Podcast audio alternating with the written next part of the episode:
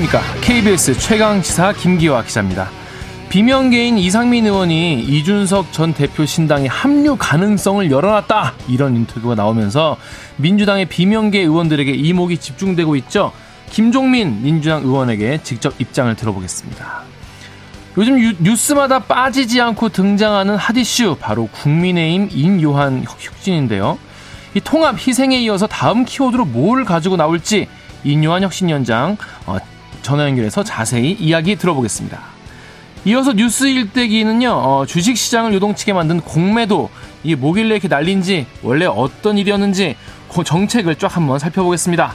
마지막으로 한 달째 이어지고 있는 이스라엘 하마스 전쟁, 출구 없는가에 대해서 어, 김준영 한동대 교수와 함께 짚어보겠습니다. 11월 8일 수요일 최강시사 출발합니다.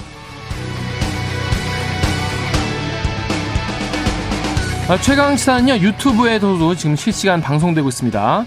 아, 문자 참여는 짧은 문자 50원, 긴 문자 100원이 드는 샵 9730, 콩 어플은 무료입니다. KBS 아, 1 라디오 채널에서는요, 정치, 경제, 사회, 문화 등 다양한 어, 명품 콘텐츠가 있으니까요, 구독, 좋아요, 댓글 부탁드리겠습니다.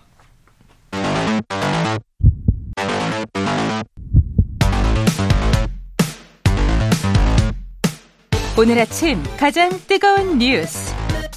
뉴스 언박싱. 네, 뉴스 언박싱부터 시작합니다. 민동기 기자 그리고 김민하 평론가 나와 있습니다. 안녕하세요. 안녕하세요. 안녕하십니까.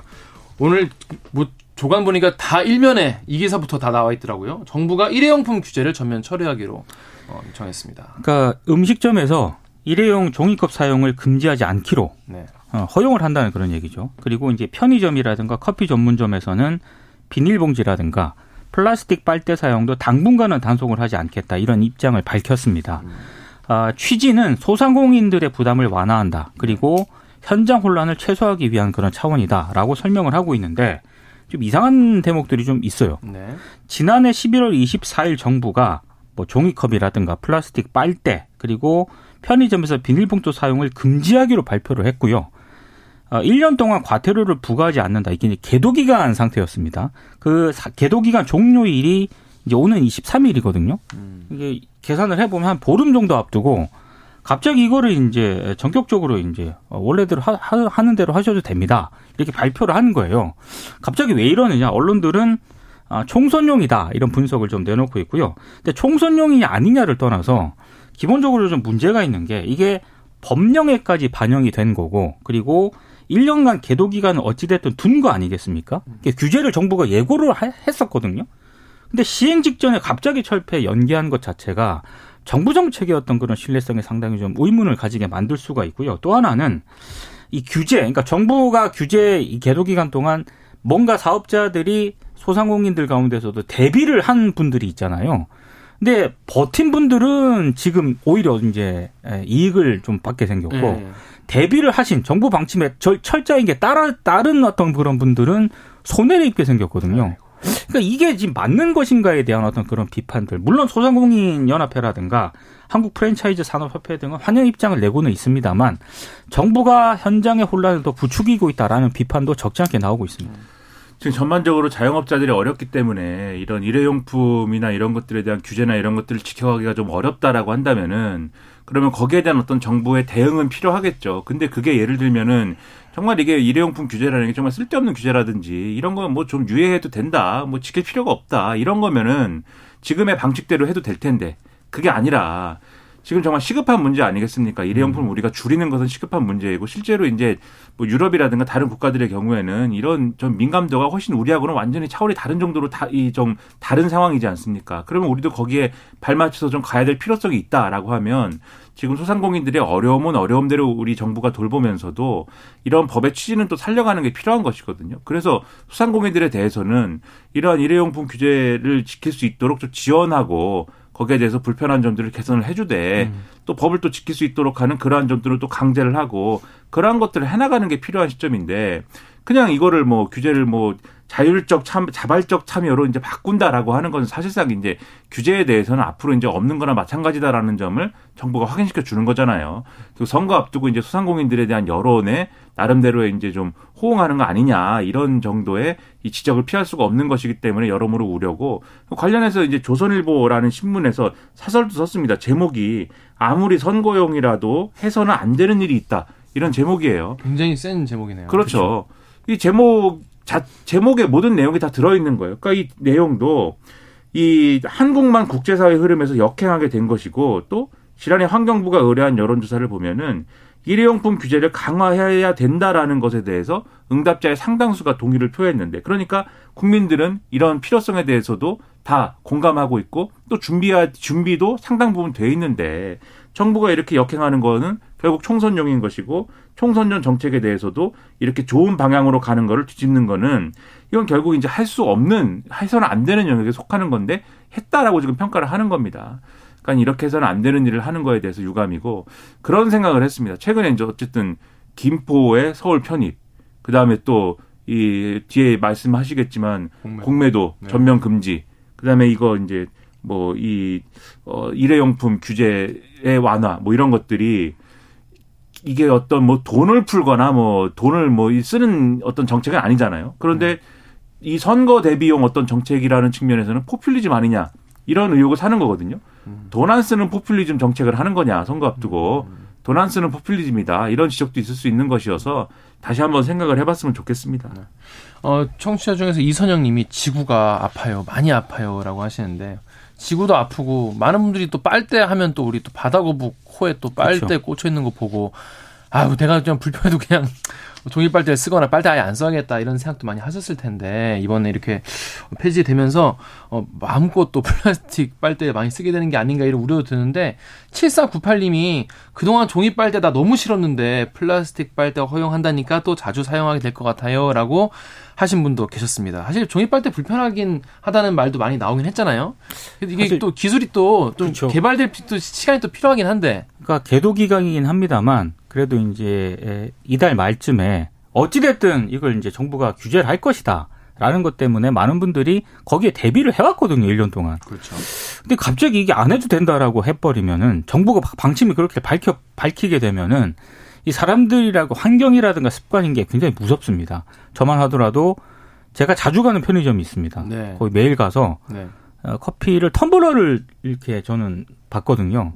그러면 또 할인도 해줘요. 아, 텀블러를 가져가서 받으면 일회용품을 안 쓰니까 안 쓰니까 할인을 해주는데 네. 근데 만약에 정부가 그 계속 해도 된다라고 일회용품 써도 된다라고 하면 일단 기본적으로 할인 안 해줄 거 아닙니까? 음. 그리고 앞으로 이제 할인을 해주냐 안 해주냐가 중요한 게 아니고 계속 이제 일회용품 쌓이잖아요 네. 휴지로. 네. 음. 그런 부분들에 대해서 이 정책이 온당한 것인가 이 부분에 대해서는 정말 심각하게 고민을 해야 될 것 같습니다. 그리고 종이 빨대는 예를 들면은 뭐 종이 빨대로 음료를 먹을 때 불편한 부분도 있죠. 네. 예를 들면 뭔가 내가 이 종이 빨대에 종이 맛이 나는 것 같은데 이런 느낌이 네. 드는 음료들도 있습니다. 근데 네. 그런 부분은 기술적으로 말씀하신 대로 극복할 필요도 있는 거예요. 그럼요. 그리고 일부 이제 다른 국가들에서 내놓은 다른 국가 연구진이 내놓은 연구 결과를 보면은 아이 종이 빨대에도 좀 유해 물질이 있는 경우도 있다. 이런 연구 결과도 있는데 국내에 또 종이 빨대 제조하는 상당히 큰 기업들의 경우에는 그게 이제 외국의 일부 사례인 것이지 국내에서 제조하는 종이 빨대의 경우에는 그렇지 않다. 또 반론의 어떤 그런 근거를 내놓기도 하고 막 이 논쟁적인 부분들도 있는 거거든요. 그러니까 기술적으로 그것도 이제 극복할 수 있는 부분이라고 한다면은 우리가 이 극복해 가면서 사실 또 이 환경에 도움이 되는 방향으로 해 나가야 되는 거 아니겠습니까? 그러니까 문제를 그런 방향으로 풀어야지 종이 빨대 이게 좀 우리가 사용하기 불편하고 또 일부 또 이거를 만드는 과정에서 또 이 나쁜 물질이 있을 수도 있어라는 이유로 결국 그러니까 뭐 플라스틱 빨대 써야지 이렇게 가는 게 그게 또, 또 옳지 않은 방향 아니겠습니까? 네. 그런 점을 같이 생각을 해봐야 되겠죠. 네. 다음 뉴스 가보겠습니다. 어, 윤석열 대통령과 이 박근혜 전 대통령이 12일 만에 또 만났습니다. 그러니까 이것도 청소년 행보 아니냐라고 음. 하는 게 많은 언론들의 일단 분석입니다. 박근혜 전 대통령 어제 대구를 찾아서 만났고요. 어, 왜 만났을까를 제가 언론들이 어떻게 분석을 하고 있는가 봤더니 결국에는 최근에 이준석 전 대표가 주도하는 신당 출연 가능성 이게 이제 언론들이 많이 주목을 했잖아요. 이게 많이 거론이 되다 보니까 전통적이었던 보수층의 민심을 파고드는 그런 행보를 음. 대통령이 보이고 있다라는 분석들을 상당히 많이 내놓고 있고요. 특히 어제 윤 대통령께서 박근혜 전 대통령을 만나서 박정희 전 대통령의 성과 얘기를 굉장히 많이 했거든요. 이를테면 지금 뭐 박정희 대통령 시절 국정 운영을 되돌아보면서 배울 점을 국정에 반영을 하고 있다. 이런 얘기를 하니까 또 박근혜 전 대통령이 굉장히 또 거기에 맞는 또 화답 뭐 발언을 화답을 하고 이랬는데 아, 이 행보도 일단 굉장히 언론들이 총선형 행보다라는 그런 분석을 내놓고 있고 이에 앞서서 아, 바르게 살기 운동 전국 회원 대회에 축사를 하러 대통령이 또 참석을 했습니다. 아, 여기 이제 축사에서 대구에 오니까 힘이 난다 이렇게 얘기를 하기도 했고요. 그럼 이게 바르게 살기 운동 뭐이 협의회가 이게 뭐 하는 곳이냐?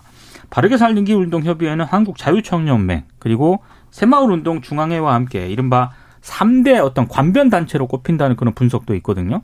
그러니까 왜 대통령이 여길 가서 또 여기 축사를 하고 이랬을까?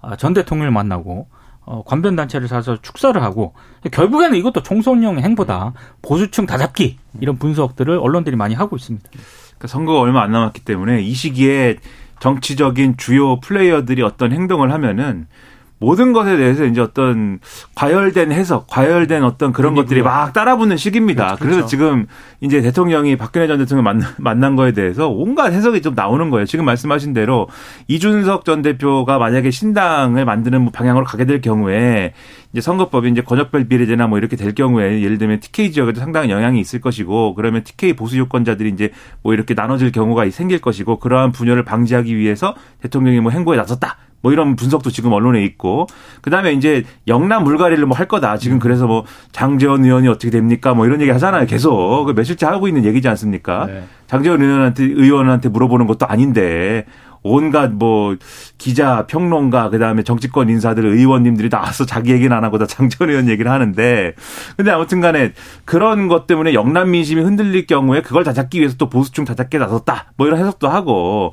근데 저는 그런 것들에 대해서 좀 의문인 게 영남 유권자들 특히 TK 유권자들을 어쨌든 그런 목적이라고 하면은 보수 통합이라고 하면은 그 보수적인 유권자들을 통합시키는 카드는 반드시 박근혜 전 대통령을 만나야 달성 가능한 것인가 이제 그런 거에 의문인 거예요. 왜냐하면은 전직 대통령은 현직 대통령이 연속으로 이렇게 한 2주 간격으로 이렇게 연속으로 두 번 만난 거 제가 볼 때 이 이전에 거의 기억이 나는 사례가 없습니다. 2주 만에 만난 건 좀 놀랍긴 했습니다. 그렇죠. 네. 그러다 보니까 이게 뉴스 가치나 이런 것도 오늘 보수 언론들 쭉 보니까 이걸 비중 있게 다룬 느낌이 아니에요. 그러니까 뭐 음. 뭐 물론 비중 있게 다뤘지만 막 일면에 이렇게 사진이 크게 실리고 이런 느낌이 아니거든요, 지금. 그러니까 뉴스 가치의 문제도 그렇고 이게 계속 이렇게 되면 식상한 느낌도 있고 오히려 어떤 느낌이 드냐면 지난번에도 한번 말씀드렸는데 대통령 결국 박근혜 전 대통령이 상징한 어떤 가치들 그리고 윤석열 대통령이 여기서도 이제 박정희 전 대통령 얘기를 하면서 네. 수출진흥회의 자료를 내가 그, 그, 그 그게 수출진흥회의가 뭐 지금 뭐 40년, 50년 전 얘기인데 그때 자료까지 꺼내 보면서 온고지신하는 그런 얘기를 했는데 그런 생각을 내가 했다라고 말씀하셨는데 결국 옛날 얘기지 않습니까? 그러니까 지금은 대통령이 과거 얘기, 옛날 얘기 이런 것보다는 미래에 대한 얘기를 하면서 뭐 그 대구 경북 지역에도 뭐 미래 의제가 지금 필요한 거 아니에요? 그 경제가 됐든지 간에 민생이 됐든지 간에 그 미래 의제 얘기를 하면서 보수적인 유권자들에게 어떤 신호를 주는 게 훨씬 더 중요한 시점이 아닌가라는 생각이 드는데 그런 차원에서 보자면 반드시 박근혜 전 대통령을 만나 가지고 지금 그 목표를 달성해야 된다라는 그 생각은 그러니까 그런 정책 맥락에서 봐서라도 벗어날 필요가 있는 것이 아니냐라는 생각을 거듭 이제 하게 되는 그런 상황이지 않을까 한번 그 점에 대해서도 생각을 해봤으면 합니다. 네. 네. 자 다음 뉴스 넘어갈게요. 공매도 금지했는데 첫날에는 상한가 치고 완전히 어, 증시가 올랐는데 이틀째는 완전히 또 급락했습니다. 그러니까 어제 코스피가요. 그러니까 6일보다 2.3% 내린 상태로 이제 거래를 마쳤고 코스닥은 또 1.8% 떨어진 상태로 거래를 마쳤거든요. 아. 이게 주가가 급등락할 때 주식 거래를 일시 중단시키는 사이드카 있지 않습니까? 네. 어제 코스닥 시장에서 이틀 연속 발동이 됐는데 양상은 6일에는 급등 때문에 발동을 하더니 어제는 또 급락 때문에 발동을 했습니다.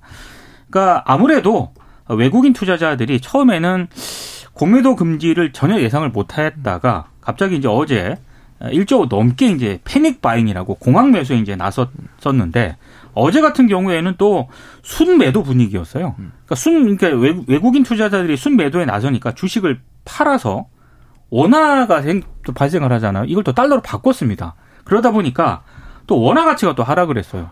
그러니까 여러 가지로 이제 왔다 갔다 하는 그런 상황이 계속 반복이 되고 있는데 아 물론 이제 뭐 이런 측면도 있긴 하지만 미국 상황도 어느 정도 영향을 미쳤던 것 같습니다. 7일부터 9일 사이에 우리 돈으로 약 147조 원 정도에 달하는 국채 발행에 이제 들어가게 되거든요. 그러니까 이런 것도 이제 어느 정도 이제 영향을 좀 미친 것 같은데 구체 발행량이 늘어나게 되면은 채권 가격이 내려가고 금리가 상승을 하게 됩니다. 뭐 이런 것도 영향을 미친 건 분명합니다만 아, 문제는 앞으로 이제 외국인 투자자들이 청산하지 못한 공매도 그 물량이 있지 않습니까? 이게 지금 언론들 보도를 보니까 남은 물량이 한 1조 원 정도 된다라고 해요. 그럼 이거 어느 정도 좀 버틸 수 있는 것이냐? 종목별로는 한 4, 5일. 그리고 아무리 길게 봐도 2주일이면 이 공매도 물량 청산이 끝날 것이다라고 하는 게 일부 전문가들의 분석입니다. 그러면 그 뒤에 어떤 이후 상황들 흔히 말해서 공매도 금지에 따른 상승 효과는 길어야 2주 정도밖에 안 된다는 얘기지 않습니까? 걱정입니다. 그 뒤에 어떻게 될지. 그러니까 어제 말씀드렸고 이제 오늘 상황은 오늘 상황 그러니까 어제 말씀드린 건 이제 그저께 상황에 대한 말씀을 드린 것이고 오늘 말씀드린 건 이제 어제 시장 상황에 대해서 말씀드리는 거잖아요. 그러니까 이게 그저께는 천당이고 어제는 지옥이었다. 이제 개미 투자자들이 이렇게 얘기하는 호소하는 부분이고 그다음에 우려되는 건 이런 분들이 있는 거예요. 그제 이제 소위 말하는 천당이었기 때문에 어제 그래서 나는 들어갔는데 아이고 어제 지옥이 돼서 나는 슬프다 뭐 이런 분들이 있다는 거예요 지금 너무 슬프시겠는데 그렇죠 아, 음. 그러니까 이게 좀 주시하셔야 될 게 그제는 어쨌든 뭐 천당의 이유에 대해서 우리의 어떤 결정 그러니까 이제 공매도 전면 중지에 따른 그거에 대한 소위 말하는 이제 이 증권계 용어로 이제 short covering 포지션에 따른 어떤 그러한 부분도 있었지만 또 미국발 어떤 이 음. 호재도 있다고 말씀드리지 않았습니까? 고용 부분에 대한. 근데 어제는 또 그 미국발 호재가 식었어요. 어제는 또. 아, 그렇죠. 그래서 그게 식은 데다가 그다음에 이제 그 이 공매도 전면 중지에 따른 그것에 대한 어떤 효과나 이런 것들도 어제는 한 차례 쉬어간 거거든요. 그러니까 이런 부분이 천당과 지옥에 반복되는 현상들이 앞으로도 종종 계속 될 것이다라는 게 전문가들의 진단입니다. 그러면은 지금 말씀드린 대로 개미 투자자들이라는 분들은 계속 요 사이클을 한 박자씩 한 박자 씩 뒤따라가는 형국이 계속 될 거거든요. 그러면은 거기서 이득을 보겠습니까? 손해를 보겠습니까? 아무래도 좀 손해 보는 전반적으로 손해 보는 경향들이 일어나지 않겠습니까? 그러면은 지금은 냉정해야 될 때이고 좀 이렇게 어 냉정하게 봐야 될 때이다라고 이제 하는 결론이 나올 텐데 여기서 이제 투자 상담을 하는 건 아니니까 이 말씀을 그렇죠. 드리는 이유는 네. 공매도 전면 중지라는 거에 대해서 음, 음, 음. 그러니까 그 정도의 어떤 판단을 가지고 볼 일이지 이것 때문에 정부가 이렇게 이런 어떤 뭐 앞에 포퓰리즘성 어떤 결정이다라고 말씀드렸는데 이것 때문에 뭔가가 이렇게 호재가 돼가지고 막 이렇게 환호할 만한 그런 음. 상황은 아니다라고 전문가들이 일관되게 얘기하고 있다라는 것을 좀 믿으셔도 되지 않을까 이렇게 생각이 된다는 겁니다. 네, 잠시 뒤에 뉴스 일대기에서 살펴보도록 하겠습니다. 마지막으로 짧게 어, 재밌는 뉴스 하나 전해드리고 갈게요. 안철수, 이준석 어, 두, 두 정치인이 식당에서 신경전을 벌였다는 기사가 어제 딱 나와가지고 많은 분들이 재밌게 지금 봤습니다. 포털의 메인은 이 기사입니다. 이게 메인입니다 지금. 어, 두 사람이 어제 각각 국회 앞 식당에서 기자들하고 식사를 하고 있었나 봅니다. 근데 공교롭게도 옆방에 있었거든요. 근데 이제 여의도에서 식사를 종종 해보신 분들은 아시겠지만 네. 그 방음이 안 됩니다. 조용히 말해야 돼요. 조용히 말을 해야 되거든요. 근데 안철수 의원이 기자들의 질문에 답하는 과정에서 이준석 전 대표를 좀 비판을 했나 봐요. 토크 콘서트 할때 이뇨한 혁신위원장한테 영어로 말한 거 있지 않습니까? 이게 혐오 발언이다, 뭐 등등의 이제 발언을 좀 비판을 한 거예요. 그러니까 옆에서 이제 다 들릴 거 아니겠습니까? 그렇죠. 이준석 전 대표가 안철수 씨 식사 좀 합시다, 조용히 하세요. 라고 수차례 고함을 쳤다는 게 언론 보도고요. 아, 안철수 의원은 여기에 대응하지 않고 두 사람은 서로 마주치지 않은 채 식당을 떠났다 이런 얘기인데 뭐 얘기는 간단합니다. 그런데 네. 포털에 거의 이 기사로 지금 도배가 되어 있습니다. 우리 참 정치자들이 이준석 전 대표가 밥 먹다 소리 지르는 얘기까지 알아야 되느냐 뭐 이런 생각도 들 법한 이걸 제 기사를 썼어요. 그러니까 저는 여러모로 이제 좀 아쉬움이 있습니다. 안철수 의원이 밥 먹다가 이준석 전 대표 욕한 얘기까지 기사가 나와야 되는가, 소리 지른 얘기까지 기사가 나와야 되는가, 이런 의문도 드는데, 어쨌든, 남말은 새가 듣고 반말은 쥐가 듣는다지 않습니까? 뭐 서로 말 조심해야 되겠고, 이준석 전 대표가 좀 더 성숙하게 대응을 하는 게 좋았을 것 같아요. 그렇죠. 저 같으면은, 제가 만약에 이준석 전 대표였으면은, 그 자리에서 옆에서 이제 그런 자기 험담하고 있으면은, 소리 질러서 대응하는 것보다는, 오히려 저도 그 자리에서 뭐, 혼자만 먹지 않았을 거 아닙니까? 누군가 같이만 먹었을 거 아니에요? 혼자만 먹었으면 어쩔 수 없는 일이지만. 아, 서로 기자들하고 먹었어요. 그렇죠. 네. 그런 거겠죠. 그럼 저도 그 자리에서 안철수 안철수 의원 험담하면 되는 거 아닙니까? 그러면 뭐 서로 듣겠죠. 그러면 서로 들리니까 뭐 자제하지 않았을까요? 뭐 그런 정도로 대응을 했으면 됐는데 뭐 굳이 소리 지를 일이었나 그런 의문도 저 들고. 같으면 그냥 조용히 네. 식사 끝나고 아, 말씀 잘 들었습니다 하고 나갈 것 같은데. 문, 문 열고 이렇게. 그것도 그리고 저 같으면 같이 험담했을 것 같습니다. 네. 아무튼. 여기서 좀 인성이 드러나네요. 네. 네. 청취자 여러분들도 남 험담할 때는 주의를 기울이시기 바라겠습니다. 자, 뉴스 언박싱 민동기 기자 그리고 김민하 평론가였습니다. 지금 KBS 일라디오 최강시사 듣고 계신 시간은 7시 40분입니다. 오늘 하루 이슈의 중심. 당신의 하루를 책임지는 직격 인터뷰. KBS 최강 시사. 자, 이상민 의원이 이준석 전 대표와 손잡을 가능성 부인하지 않았죠. 이러면서 이른바 비명계 의원들의 행보 눈길이 쏠리고 있습니다. 어, 김종민 어, 민주당 의원 나오셨습니다. 직접 입장 들어보겠습니다. 의원님 안녕하세요. 예, 안녕하세요. 예. 의원님도 그 이상민 의원 발언 처음 네. 들으셨을 텐데 들으시고 좀 어떠셨어요? 모르겠어요. 그거는 그 제가 그 전문을 다 안 봐서 모르겠는데 언론 보도만 놓고 보면 네. 어, 결국은 이준석 신당에 합류할 가능성이 열려 있다 이렇게 보도가 됐잖아요. 네네. 그 제가 이상민 의원하고 통화를 해봤습니다. 네. 그랬더니 그런 취지로 얘기한 건 아닌데 언론에서 이제 그 점이 부각돼서 좀 취지에서 벗어났다 이렇게 어. 말씀을 하시더라고요. 그 원래 취지는 어떤 취지였을까요? 이상민 의원께서는 이제 우리 민주당의 혁신과 변화가 반드시 필요하다. 이 주장을 계속 일관되게 하고 계시는 거고 그런 취지에서 민주당의 변화가 만약에 안 된다면 자기의 그 뜻과 소신이 있잖아요. 이걸 펼치기 위해서 어떤 선택도 하겠다. 거기에는 뭐 탈당이든 신당이든지 여러 가지 가능성은 있겠지만 일단 일차적으로 민주당의 변화와 혁신, 결단 이런 것들이 우선이고 그것이 안 됐을 때 최종적으로 어떤 결정할지는 다 열어놓고 생각해 보겠다 하는 건데 그걸 특정해서 이상민, 아니, 이준석 신당 합류라고 보는 거는 언론에서는 좀 너무 앞서 나간 거고요. 이상민 의원님 또 개인적으로 그런 생각을 하시는 건데 심지어는 이제 뭐 비명계 의원들 해가지고 여러 명의 의원들이 이준석 신당에 합류한다 이런 보도도 나와요. 일단 기본적으로 어 저는 뭐 물론요 저는 뭐 이준석 대표하고 전화 통화도 한 적이 없는데 어, 제가 아는 뭐 다른 우리 민주당의 어떤 소신파 또는 이 쇄신을 주장하는 의원들 중에 이준석 대표하고 만나서 진지하게 뭐 전국이나 아니면 앞으로 미래에 대해서 얘기를 나눈 분은 한 분도 없어요. 저는 못 들었습니다. 그러니 당연히 뭐 신당 얘기를 같이 나눴다는 건 뭐 전혀 사실이 아닐 테고.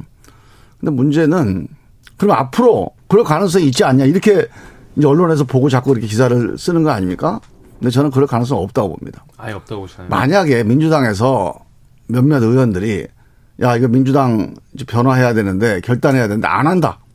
그래서 우리는 우리 뜻을 펼치기 위해서 이 새로운 정치를 펼치기 위해서 뭐 이재명 정치는 아니라고 본다. 뭐 이래서 만약에 탈당을 하든 신당을 만들든 그거는 새로운 정치를 하기 위해서 제대로 된 정치를 하기 위해서 새로운 선택을 하는 거거든요. 근데 이준석 정치가 새로운 정치고 우리가 생각하는 그런 새로운 비전은 아닙니다, 절대로. 아, 그러니까 그거는 네. 제가 뭐 이준석 정치를 뭐 폄하하거나 무시하자는 게 아니고 네. 그런 이준석 대표는 그 나름대로 자기 길이 있어요. 그 길을 존중합니다. 그러나 적어도 김종민이 생각하는 새로운 정치, 내가 하고 싶은 정치는 아니에요, 그런 거는. 그리고 아마 민주당에 있는 이른바 다른 소신파 의원들이 대부분이 같은 생각일 겁니다. 그런 점에서 당을 같이 한다. 이거는 제가 본 가능성은 없어 보이고요. 그런데 만약에 이제 뭐, 뭐 양당에서 다 이제 여러 가지 총선 앞두고 여러 가지 변화가 있으니까 뭐 신당들이 각자 나올 수 있지 않겠습니까? 나왔을 때 지금 이런 윤석열 정치, 이재명 정치, 이런 전체주의 내지는 무슨 뭐, 이, 뭐, 사당화. 이 문제에 대해서 서로 문제의식을 갖고 있는 그런 정치인들이 서로 뭐 협력을 한다거나 협의하는 건 있을 수 있겠으나 하나의 당으로 같이 가는 거는 그거는 저는 맞지 않을 것 같다고 음. 봅니다. 그러니까 현 민주당 지도부나 이제 가는 기조에 대해서 마음에 안 드시는 음. 분들이 계시면 네. 탈당을 할 수 있고 신당 만들 수도 있지만 이준석 당은 아니다. 그걸 만든다는 건 아니고 네, 그런 가능성은 있는데 네. 그 가능성이 있다고 그래서 그게 이준석 정당이다. 이준석 정당 같이 한다. 이거는 저는 가능성 없다고. 가능성 없, 영이다 말씀하셨고요.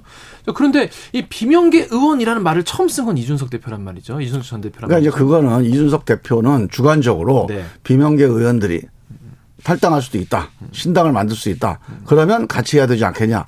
이런 생각을 주관적으로 할 수는 있죠. 그걸 우리 막을 수는 없잖아요. 그래서 뭐 비명계하고도 같이 열어놓고 하면 좋겠다. 이렇게 생각할 수도 있겠으나 제가 보기에는 뭐 그렇게 주장하는 분들이 있습니다. 네. 그 이제 평론가나 이런 분들이. 근데 이제 민주당에 있는 그런 이른바 비명계나 그런 혁신파 의원들은 어 전체적으로 그 민주당의 정신 김대중 노무현이 시, 어, 실현하려고 했던 그런 국민 대연합 정치 또는 뭐 대화와 타협의 정치 또는 도덕적인 정치 이 민주정치, 도덕정치, 이, 이 국민 과반수 정치를 어떻게 실현할 건가 하는데 초점이 있는 거예요. 그런 점에서 볼 때 이준석 정치하고 이게 뭐 서로 경쟁하면서 협력하는 건 가능하겠으나 하나의 당으로 가는 거는 저는 맞지 않다고 봅니다. 총선이 이제 얼마 안 남았지 않습니까? 근데 이준석 신당이 이제 출범할 수도 있잖아요. 물론 안 할 수도 있지만. 근데 한다고 하면은 뭔가 중도 중도층의 표를 좀 가져갈 가능성이 높다. 본인들도 이제 그런 주장을 하고 있는데 네. 그럼 민주당 의원님들 입장에서는 아 이게 얼마나 좀 파괴력이 있을까? 민주당 지금 이제 지지자분들이 얼마나 좀 이탈할까? 이런 거에 대한 위기감이나 좀 이렇게 어, 전망하시는 분야 있나요? 그거는 뭐 이준석 신당이든 뭐 유승민 신당이든 아니면 뭐 또 민주당 계열의 신당이든 간에 현재 있는 중도 유권자들은 지금 현재 민주당과 국민의힘의 정치에 대해서 상당히 많이 실망을 하고 있습니다. 심지어는 이제 배신감도 느끼고 있어요. 양쪽이 변화하면 중도층 공간은 없어질 거고 양쪽 다 변화를 안 하면 그러면 아마 총선에서 그 이른바 양쪽의 비호감인 이런 유권자들이 목소리를 내고 싶어 할 거고 그런 정치 세력이 아마 어 힘을 결집할 수 있을 거다 저는 그렇게 봐요. 그러니까 양쪽 당, 그러니까 국민의힘이든 민주당이든 변하지 않으면은 무조건 뺏길 변하는 거다. 정당이 이기는 거고 유권자를 결집시키는 거고. 그렇다면 짧게 말해서 민주당은 지금 어떤 게 변해야 된다고 보시나요? 일단 생각을 해보세요. 다 잊어버린 모양인데 네. 지난 민주당 1년 동안 주로 많이 언론에서 문제 제기하고 국민들 문제 제기한 게 뭡니까? 도덕성 아닙니까? 지금 우리가 검찰 독재라고 싸우고 있어요 지금. 네. 독재와 싸우는 또는 일방적인 독선 독주와 싸우는 야당입니다. 권력과 싸우는 야당의 가장 큰 힘은 뭐겠습니까? 도덕성이다. 그 국민들한테 신뢰받는 건데 그 1번이 도덕성이에요. 음. 아, 그래도 이, 이 사람들은 도덕적인 사람들, 믿을 수 있는 사람들이야. 그러니까 이 사람들 통해서 우리가 이 권력을 견제해야지. 이게 기본적인 출발점입니다. 근데 우리가 당 대표 무슨 사법 방어하고 방탄정당 되고 돈봉투 감싸고 또 코인 감싸고 이래갖고 이게 완전히 내로남불 정당이 돼버렸잖아요. 그래서 30% 민주당을 정말로 열성적으로 지지한 정말 고마운 분들. 윤석열이 정말 미워가지고 이 민주당 좀 문제가 많지만 어떻게 고쳐서 써야겠다 이런 분들 30%만 지지하는 겁니다. 그럼 이 나머지 21%를 얻어야 우리가 과반수가 될 수 있지 않겠어요? 그분들을 위해서는 이 내로남불 이 도덕성의 실종 음. 이 문제를 치유해야 됩니다. 음. 아 우리 잘못했습니다. 우리 원래 우리 김대중 노무현 정신 다시 이어서 도덕적인 그런 야당 가겠습니다. 두 번째로 지금 당내 민주주의가 완전히 깨져 있습니다. 민주주의라는 게 뭡니까? 여러 가지 의견이 자유롭게 토론되면서 그 속에서 하나의 어떤 공감대가 만들어지는 게 이 민주주의의 가장 강력한 힘 아니에요? 여러 가지 의견이 안 나와요. 이재명 대표를 지지하는 건 오케이. 나머지는 다 수박. 나머지는 다 배신, 역적. 이게 무슨 조선노동당도 아니고 이런 정당을 국민들이 어떻게 지지합니까? 이 전체주의적 사당화된 이 정당이 다시 민주적인 정당으로 가지 않으면 저는 국민들 지지를 받지 못한다. 세 번째로 도덕성도 약하고 그리고 민주성도 약하니까 뭐라고 민생 얘기를 하든지 우리 미래가 어떻고 인구 위기가 어떻고 기후 변화가 어떻고 아무리 얘기해봐야 국민들이 잘 안 들어요.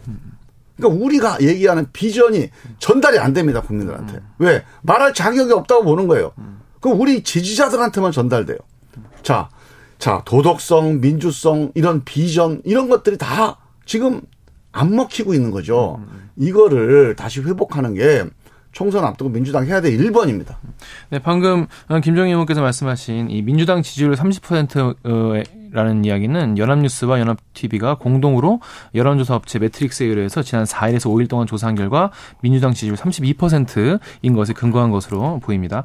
자세한 내용은 중앙선거 여론조사 시민위원회 참석 그 여러 여론조사 나와요. 예, 그 ARS는 한 40몇 프로 나오고. 해줘야 돼요. 라디오에서는 네. 전화 면접하면은 네네. 그 전화 면접이 되게 민심을 나타내는 네. 거니까. 자, 이게 세 가지를 이제 짚어줬어요. 도덕성 그리고 당내 민주주의 그리고 정책 비전이 없다 이런 말씀 해주셨는데 이런 거 이제 사실 정당 같은 경우에는 이제 공천으로 얘기를 하는 거 아니겠습니까? 그렇죠, 예. 공천으로 얘기를 해야 되는데 그럼 총선기획단 역할이 이 세 가지를 어느 정도 반영을 해서 민주적으로 뭔가 이제 룰을 뭐 짠다거나 공천할 때도 그렇고 이런 걸 이제 반영을 해야 될 텐데 도덕적 기준을 확 높인다거나 그렇다면은 어떻게 그러면 총선기획단 지금 잘 좀 운영되고 있다고 보시나요? 제가 보기에는 아마 이번 그 민주당 공천이 그니까 아마 역대 민주당 공천 중 가장 불공정한 공천이 될 가능성이 그 정도입니까? 왜 그렇죠?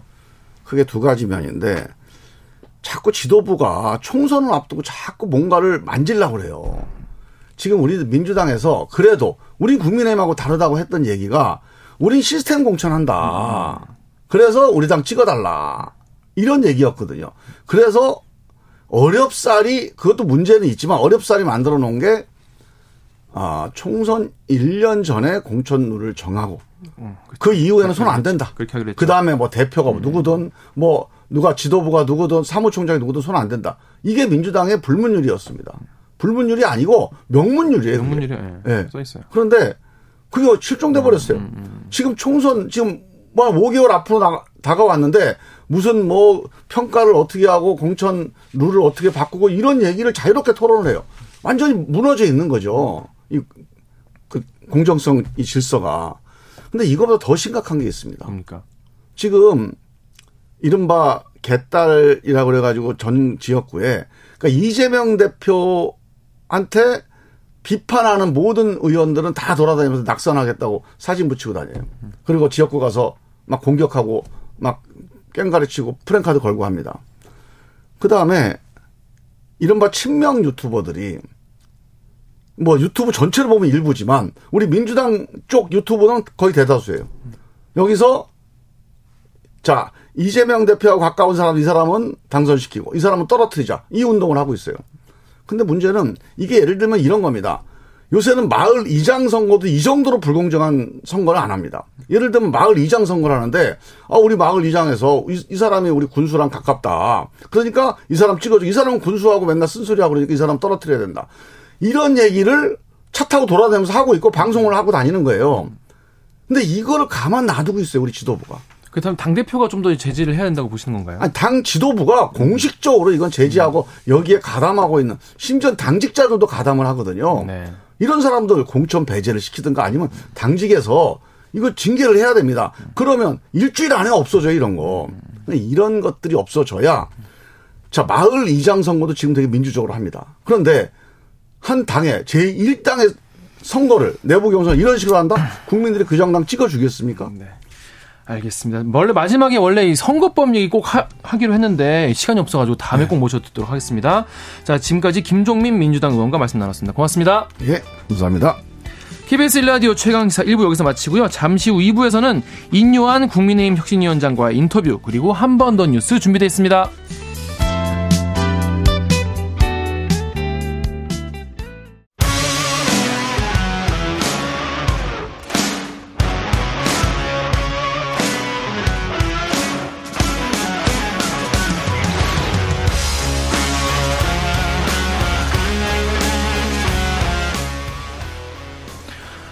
이뇨한 국민의힘 혁신위원장 지난 23일에 취임한 이후에 연일 바쁘게 움직이고 있죠. 국민의힘 혁신 어디까지 왔는지 직접 이야기 들어보겠습니다. 위원장님 안녕하세요. 네, 안녕하십니까. 안녕하십니까. 지금 어디 이동 중이십니까? 네, 지금 대구에 막 도착했습니다. 아, 대구 도착하셨어요? 네, 조금 어, 잡음이 있어도 양해해 주십시오. 예, 예. 대구에서 만날 분들이 많죠. 그렇습니다. 예. 누구 만나실 예정이십니까, 오늘? 어, 그 우리 시장님도 뵙고요, 홍 네. 시장님. 네. 또 이제 큰 기대는 우리 학생들하고 오늘 대구에서 이제 만남이 있습니다. 네. 지금 혁신이 출범한 지가 3주 차예요, 위원장님. 네. 예, 정치는 사실 처음이지 않습니까? 근데 그렇습니다. 이게, 네, 이게 생각, 이제 시작하기 전이랑 3주 정도 지났는데 실제로 해보시니까 생각과 많이 다른가요? 어떻습니까? 아, 변화를 이끄는 게 그렇게 쉽지 않습니다. 음. 그걸 느끼고 저는 이제 의사고 약을 잘 처방해서 환자 주면은 대부분 좋아지는데 그렇게 쉬운 길은 아닌 것 같습니다. 그러나 그 대한민국 국민을 제가 믿습니다. 결국은 분위기가 이 변화로 가면은 변화리라고 저는 믿습니다. 네. 국민의힘 지금 혁신이 그, 그러면 얼마나 지금 잘 되고 있는지 본인 스스로 지금까지 100점 아. 만점에 한몇 점 정도 줄 수 있다. 아유, 뭐 한 70점 되죠. 70점 높네요, 그래도 생각보다. 네, 뭐 70점은 성공하고 있다는 말씀이죠. 어, 그럼요. 뭐, 뭐, 그거에 뭐 대단히 뭐 잘하고 있다 그런 얘기는 아닙니다. 음. 근데 이제 어제 김종인 전 국민의힘 비상대책위원장도 만나셨는데 네. 김종인 김종인 전 위원장님도 이제 처방 잘했다 이렇게 말씀을 해주셨어요. 네, 그분께서 참 재미있는 말씀하셨어요. 환자가 약을 안 먹으면 어떡할 거냐? 네. 그래서 맞습니다. 음. 약 먹게 해야죠. 네. 그렇게 그냥 재밌게 대화. 하여튼 그분은요, 뭐 거침없이 역시 노련하시고요. 음, 음, 음. 경험이 많고 여당 야당을 마음대로 넘나들고 참 많은 것을 알고 계신 분입니다. 음. 근데 이 환자가 약을 잘 먹어야 되는데 환자라고 하면 이제 국민의힘이라고 해석해도 되겠죠? 모든 정치 국민의힘만 그런 게 아니고 우리 민주당도 거기 같이 넣어야 될 것 같아요. 근데 국민의힘 혁신 위원장이지만 일단 국민의힘부터 일단 예, 약을 저는 뭐 예. 민주당에 뭐 책임은 없고 네. 그래서 뭐 지금 남이 얘기할 건 없고요. 네, 네. 어, 우리 당이 변해야 됩니다. 음. 근데 이제 김종인 전 위원장이 강서구청장 보궐선거에 대한 표심을 어, 국민의힘이 잘 이해해야 한다라고 하셨는데 이 말씀에 동의하시나요? 아 동의합니다. 동의하지만 음, 음. 거기 머물러 있어서는 안 됩니다. 네. 그리고 그 좋은 예방 접종이었지만 그거에 이제 지나가고 음. 이제 이 해결 방법을 찾아야죠. 문제에 그렇죠. 머물러 있으면 안 됩니다. 근데 그 해결 방법 중에 하나로 김 전 위원장이 국민의힘은 대통령 얼굴만 쳐다보는 거 아니냐 이러면 대통령께서 어떤 자세를 가느냐에 따라 달려 있다라고 했는데 아, 대통령이 저는 반대로 생각합니다. 반대로 대통령의 예. 저, 대통령의 얼굴이 우리입니다. 음. 당이고 음. 또 당원이고 음. 우리가 잘해야 됩니다. 그럼 반대로 예. 해석합니다. 저는. 어 그럼 위원장님께서는 도, 대통령께는 뭔가 요, 도움을 요청하실 생각은 아직은 없으신가 봐요. 아 기회가 닿으면 만나서. 근데 지금 뭐 대통령을 만난다. 그러면 오해를 많이 받아요. 어떤 오해를 받습니까? 그래, 아, 지, 거기서 지휘를 한다. 뭐 김한길 대표가 매일 나오고 통화를 해서 뭐 지시를 한다. 이런 오보도 나갔고요. 음. 그런 그, 그, 오해받지 않기 위해서. 그 다음에 김기현 대표께서 속 시원하게 그냥 정권을 다 주겠다. 알아서 좀 잘해달라. 그 안 좋은 것도 우리가 다 받아들이겠다. 받아들이기 힘든 것도. 아주 김기현 대표를 많이 공격을 하는데 그분도 굉장히 서탈하고 음, 음. 아주 아주 아주 직선적으로 얘기하셨고 네. 또 가끔씩 통화하고 만나는데 변화 없습니다. 음, 그대로입니다. 음, 알겠습니다. 그 김종인 전 위원장이 이제 이뇨한 혁신위원장님 만나기 전에 이준석 전 대표를 만나지 않았습니까? 그래서 네. 거기서 중요한 행동하기 전에 자문을 구하는 구하는 사람으로 꼽았는데 어떻게 네. 하면 더 이준석 전 대표가 이제 중요한 행동을 하기 전에 아, 다시 많이 많이 힘들어하세요. 많이 마음이 아프고 많이 그 한이 많이 찼어요. 저도 그 연령대 광주에서 억울한 누명을 쓴 거 엄청 한이 많았는데 그걸 한꺼번에 그게 풀리겠습니까? 계속 열심히 그거를 계속 찾아가고 계속 얘기 들어주고 어 설득을 해야죠. 위로를 하고 설득을 하고. 어 그럼 위원장님께서는 계속 이제 이제 위로하고 설득하고 계속 만남을 이제 계속 추진하실 생각이세요? 가능하다면은요. 어, 왜 그렇게까지 하시는 거예요? 통합의 주제입니다. 우리는 다 같이 가야 됩니다. 음. 우리는 비판도 필요합니다. 홍 시장님 오늘 만나는데 홍 시장님이 우리를 또 아주 비판을 세게 많이 했어요. 혁신 그, 이러한에 대해서 서운했죠. 아, 그러면요 모든 거에 대해서 무슨 사면이냐 이것부터 막 따졌는데 그 맞아요. 사면하는 거 아니에요. 음. 용어가 시장님 적절치 않아서 음. 포괄적인 용어로 사면을 썼을 뿐입니다. 이렇게 제가 설명을 했어요. 근데 이 이준석 전 대표가 지금 당내에서 좀 갈등이 있는 분들이 좀 있잖아요. 어제만 해도 안철수 그 의원이랑 또 이렇게 식당에서 난거 기사 보셨죠? 아이고, 그 뭐, 조금들 참지. 참. 네. 그 뭐, 아, 그, 그럴 수도 있죠, 사람끼리. 네. 뭐, 그건 뭐, 대단한 일로 안 봅니다. 뭐, 조금 투닥거리고, 음. 우리 민주주의는요, 시끄럽고 건강합니다. 음, 음. 음. 우리 대한민국 민주주의 굉장히 네. 시끄러워요. 음, 음, 그건 뭐 나빠요? 시끄럽다고 나쁜 건 아니죠. 네. 그렇습니다. 저희가 최근에 이제 저희 최강시사에 최재성 전, 전 청와대 정무수석이 나와서 어, 어, 인 위원장님 말씀대로 이제 국민의힘 윤핵관 의원들이 정리되면은 이제 이준석 전 대표가 탈당하지 않을 거고 이렇게 되면은 선대위원장을 이준석 어, 전 대표에게 맡길 수 있는 거 아니냐 이런 전망까지 하시던데 혹시 이준석 선대위원장 아, 저는, 얘기 생각 있습니까? 저는 이제 거기 권한이 거기까지는 없는데 우선 윤핵관이라는 말부터 고치세요. 네. 윤대 그거 표현이 아주 음, 음. 아주 나쁜 표현이고 그렇습니다. 그 뭐 북한 핵을 얘기하는 건지 난 모르겠어요. 예. 근데 이제 그 그거는 확실해요. 제가 뭐 권한은 없지만 그 돌아와서 화합을 하면은 우리 이준석 대표가 중책을 그 꼭그 그 중책은 아니더라도 중책을 맡아서 우리를 도와야죠. 들어와야죠. 음, 음, 음. 빨리 빨리 합쳐야죠 힘을. 음, 근데 이제 이준석 전 대표는 이제 인터뷰마다 뭐라고 말을 하냐면, 아니, 뭐, 말로만 이렇게 어떻게 하겠다, 통합하자라고 하면 안 되고, 뭔가 좀 제스처, 뭔가 뭐 현금 거래, 뭔가 좀 주, 중이 있어야 한다고 얘기를 하는데, 어떻게 좀, 이전 대표위원장으로, 예. 혁신 위원장으로선, 네. 그분, 그분 이 지나간 일은 다 지워버렸어요. 음, 음, 음, 음. 제가 그거 통 크게 했어요. 음, 음, 그러면 이제 본인이 이제 조금 이제, 응대할 때가 됐죠. 우리한테 이제 응답을 줄 때가 됐죠. 아, 그러면 이제 위원장님께서는 이준석 전 대표에게 이제 줄 건 다 이미 준 상황이라고 아니요, 아니요, 아니요. 다 준 거는 아니에요. 그렇게 또 해석하지 마세요. 네. 계속 설득하고 계속 얘기를 들어주고 다 못 들었어요. 부산 가서 그 면전 박제를 당한 게 아니고 그 스케줄이 그 록 콘서트가 끝나지를 않아서 못 만났습니다. 아, 예. 그래서 다시 만나서 다시 듣고 양보할 건 양보하고 제 얘기는 저로서 첫,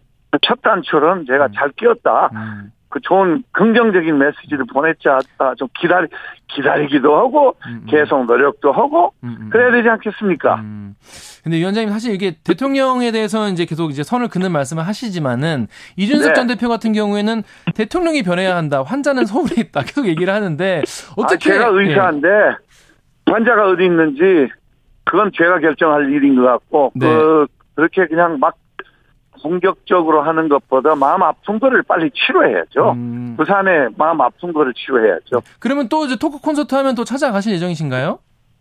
아, 굉장히 이제 당황스럽고 했고요. 제가 여러 공, 통로를 통해서 접촉을 시도했어요.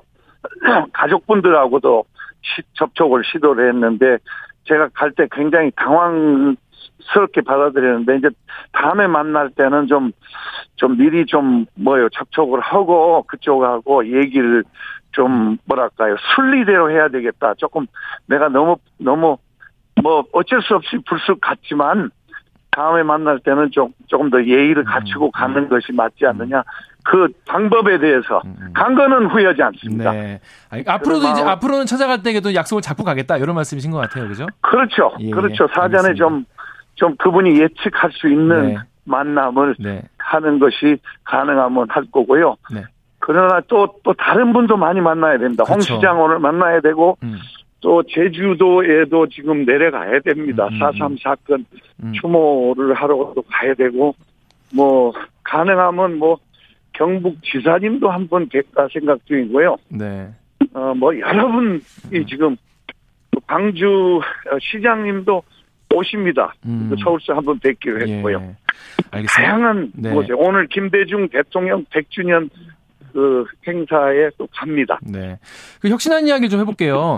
일단 1호 네. 혁신안 키워드는 통합이었기 때문에 이제 징계 네. 취소, 이제 이른바 사면을 가지고 어, 의결이 됐고요. 두 번째 키워드는 희생이었습니다. 그죠? 그렇죠. 네, 네. 그런데 이게 보면 보면은 뭐 국회의원 정수 감축이나 뭐 불체포 특권 포기, 현역 국회의원 평가 하위, 공천 배제 뭐 이런 여러 가지 어, 지금 기득권을 내려놓는 이런 어, 혁신안을 내놓으셨는데 첫 번째 거에 비해서 아직 공식 공식 의결은 아직 좀안 된 상태인데 약간 미뤄지고 있는 분위기인가요? 아, 아니요. 아니요. 기다릴 줄 알아야죠. 너무 우리 우리 언론계가 너무 급해요. 네. 시간을 좀 주고 반응할 시간을 좀 주고 이제 시작 그래도 2주면 그렇게 시간이 많이 간 거 아니에요. 조금 음. 기다립시다. 음. 그럼 당내에서는 좀 받아들여지고 있는 분위기라고 보시나요? 두 번째 혁신안? 어, 많은 논의가 있다는 그 내용을 들었습니다. 그게 음. 얼마나 받아들이지고 받아들이지 않고는 제 권한 바뀌고요. 음. 저는 길을 잘 지시를 음. 했고 저희 우리 혁신 의원들이 굉장히 능력이 있는데 그분들이 잘 이렇게 방향을 잡은 것 같고 조금 기다릴 필요도 없고 그다음 우리는 전진입니다. 우리는 대구에서 이제 미래, 청년, 일자리 뭐 이런 주제로 오늘 토론 시작합니다. 네. 어, 두 번째 혁신안 희생 혁신안과 함께 이제 이른바 뭐 영남 중진 아니면 뭐 스타 의원 이런 분들이 이제 험지 출마 혹은 불출마 얘기하셨는데 또 전화를 또 직접 돌리셔가지고 대통령을 사랑하면 결단해 달라 이렇게 설득을 직접 하시기도 하셨어요. 아 그러면요. 네. 나 대통령이 아니고 나라를 사랑하면 나라를 사랑하면 아, 그런 그런 취지였겠죠. 크게, 예. 크게 크게 살자고요. 네네. 근데 대통령을 어떻게... 꼭 끌어들이는데 그러지 말고 나라. 네. 네. 대한민국. 네. 근데 전화 받으셨을 때 어떻게 분위기가 물론 의원마다 좀 달랐겠지만 좀 받아들이는 분위기의 의원님들이 좀 계셨나요? 어, 여러, 심지어 어제는 충청권, 어, 국회의원하고도 통화했는데요. 어, 많은 사람들이, 많은 의원들이 참, 그, 물론 싫어하는 사람도 있죠. 그, 기득권 내려놓고 쉬운 일은 아니에요. 그러나, 많은 사람들이 그 오히려 50% 이상이 좋아하는 것 같아요. 음. 그러면 근데 지금 보니까 어제도 저희 김병민 최고위원이 저희 이제 프로그램에서 네, 이렇게 네. 어 윤석열 정부와 지금 가까이에 있는 인사들이 그래도 희생을 좀 감내하려는 그런 분위기가 있다 현실화 가능, 가능성 있다 이렇게 얘기하는데 좀 받아들여지는 분위기인가 봐요 그래도 몇몇 그렇죠 그렇죠 그렇게 가야죠 음. 뭐 다른 대안이 있으면은 참 좋겠지만 근데 예. 제가 제시한 그 외에는 특별히 네. 대한민국 국민 머리 좋습니다. 다 머리 좋아요. 대한민국 사람 아마 세계에서 제일 머리 좋은 사람들이에요. 근데 음. 음. 다 알아요 갈 길을 음, 음, 음, 이제 이제 결단을 내려서 가면 돼요. 음. 저는 그, 긍정적입니다 항상. 네. 어, 그런 분위기랑 좀 맞는 어, 발언이 나왔는데 안 그래도 가장 많은 분들이 궁금해하는 사람이 이제 김기현 대표 아니겠습니까? 예, 김기현 대표가 최근 측근에게 이제 본인이 국회의원으로서 가질 수 있는 큰 영광은 다 이뤘다 이런 얘기가 말했다는 게 전해지면서 김 대표가 먼저 그러면 총대를 매시는 게 아니냐 이런 얘기도 나오던데 어떻습니까? 저는 처음부터 지금까지 개인 이름을 거명한 적이 없습니다. 네. 여러 군데서 그렇다고 나왔지만 그런 적이 없고 우리 김 대표께서 진지한 사람이고 좋은 사람이에요. 네. 그리고 정권을 저한테 줬어요. 네. 조금 시간을 모두에게 김기현 대표뿐만 아니라 제가 여러 여러분을 간접적으로 여러 여러 좀 심한 표현이지만 분류에 있는 분을 여러 여러 군데를 지적했는데 시간을 좀 줍시다. 조금 음. 기다려 보자고요. 얼마나 기다리면 좋을까요? 첫 번째 결심을 하는. 아, 뭐 그렇게 올해 우리 뭐 혁신위가 뭐 한 달 남짓 뭐 결국밖에 안 남았는데 한 달 반 정도 남았는데 음. 뭐한 달 안에는 다 방향을 잡고 가야죠. 아, 한달 안에 저도 여기 빨리 예. 내려와야죠, 진짜. 너무 너무 고생이 많으셔가지고 사실 속마음은 좀 빨리 끝났으면 싶으신 거 아니에요? 아, 뭐 빨리빨리로 이 나라가 발전을 이렇게 했지만 네. 정치는 좀 돌담도 음. 두드리고 가야 됩니다. 그렇습니다. 천천히. 네. 당내 반발도 있는데요. 이제 오선 네. 중진인 이제 조경태 국민의힘 의원이 선거 네. 못 이기면 이게 무슨 혁신이냐 이런 얘기도 했는데 이 네. 혁신안이 만약에 이게 총선 실제로 이제 당선에 이제 악영향을 끼칠 수도 있다 이런 의견도 있습니다. 아, 뭐, 그건 뭐, 그런 위험을 항상 안고 가는 거죠. 음, 제가 음. 제가 여기 왔는데 제 온 자체가 변하고 네. 또 저는 정치인도 아니고 참고로 대통령님도 정치인 아닙니다. 네. 그런 점이 신선하지 않겠어요? 네. 그러니까 리스크를 어느 정도 이제 지고 가야 된다 이런 말씀이시죠. 그러면요, 뭘 네. 하려면 위험을 안고 결단을 음. 내려서 한번 음. 그 위험하고 한번 한번 마주쳐서 한번 네. 해나가 해내야죠. 뭐 음. 희생 없는 뭐 좋은 일 있습니까? 음. 없어요. 음. 희생도 해야 되고 그 네. 리스크도 안아야 되고 네. 또 이거 저는 망가지고 뭐 욕 엄청 먹고 있는데 다 감수하고 좋습니다. 요가 많이 먹어서 오래 살 것 같아요. 긍정적으로 사과하고 계신 것 같아요. 자, 위원장님, 그러면 이제 우리가 사모 네. 혁신은 많은 이제 국민들이 기대하고 네. 있습니다. 네. 준비하고 계신 게 있나요? 어떻습니까? 무슨 혁신? 사모 혁신안 세 번째.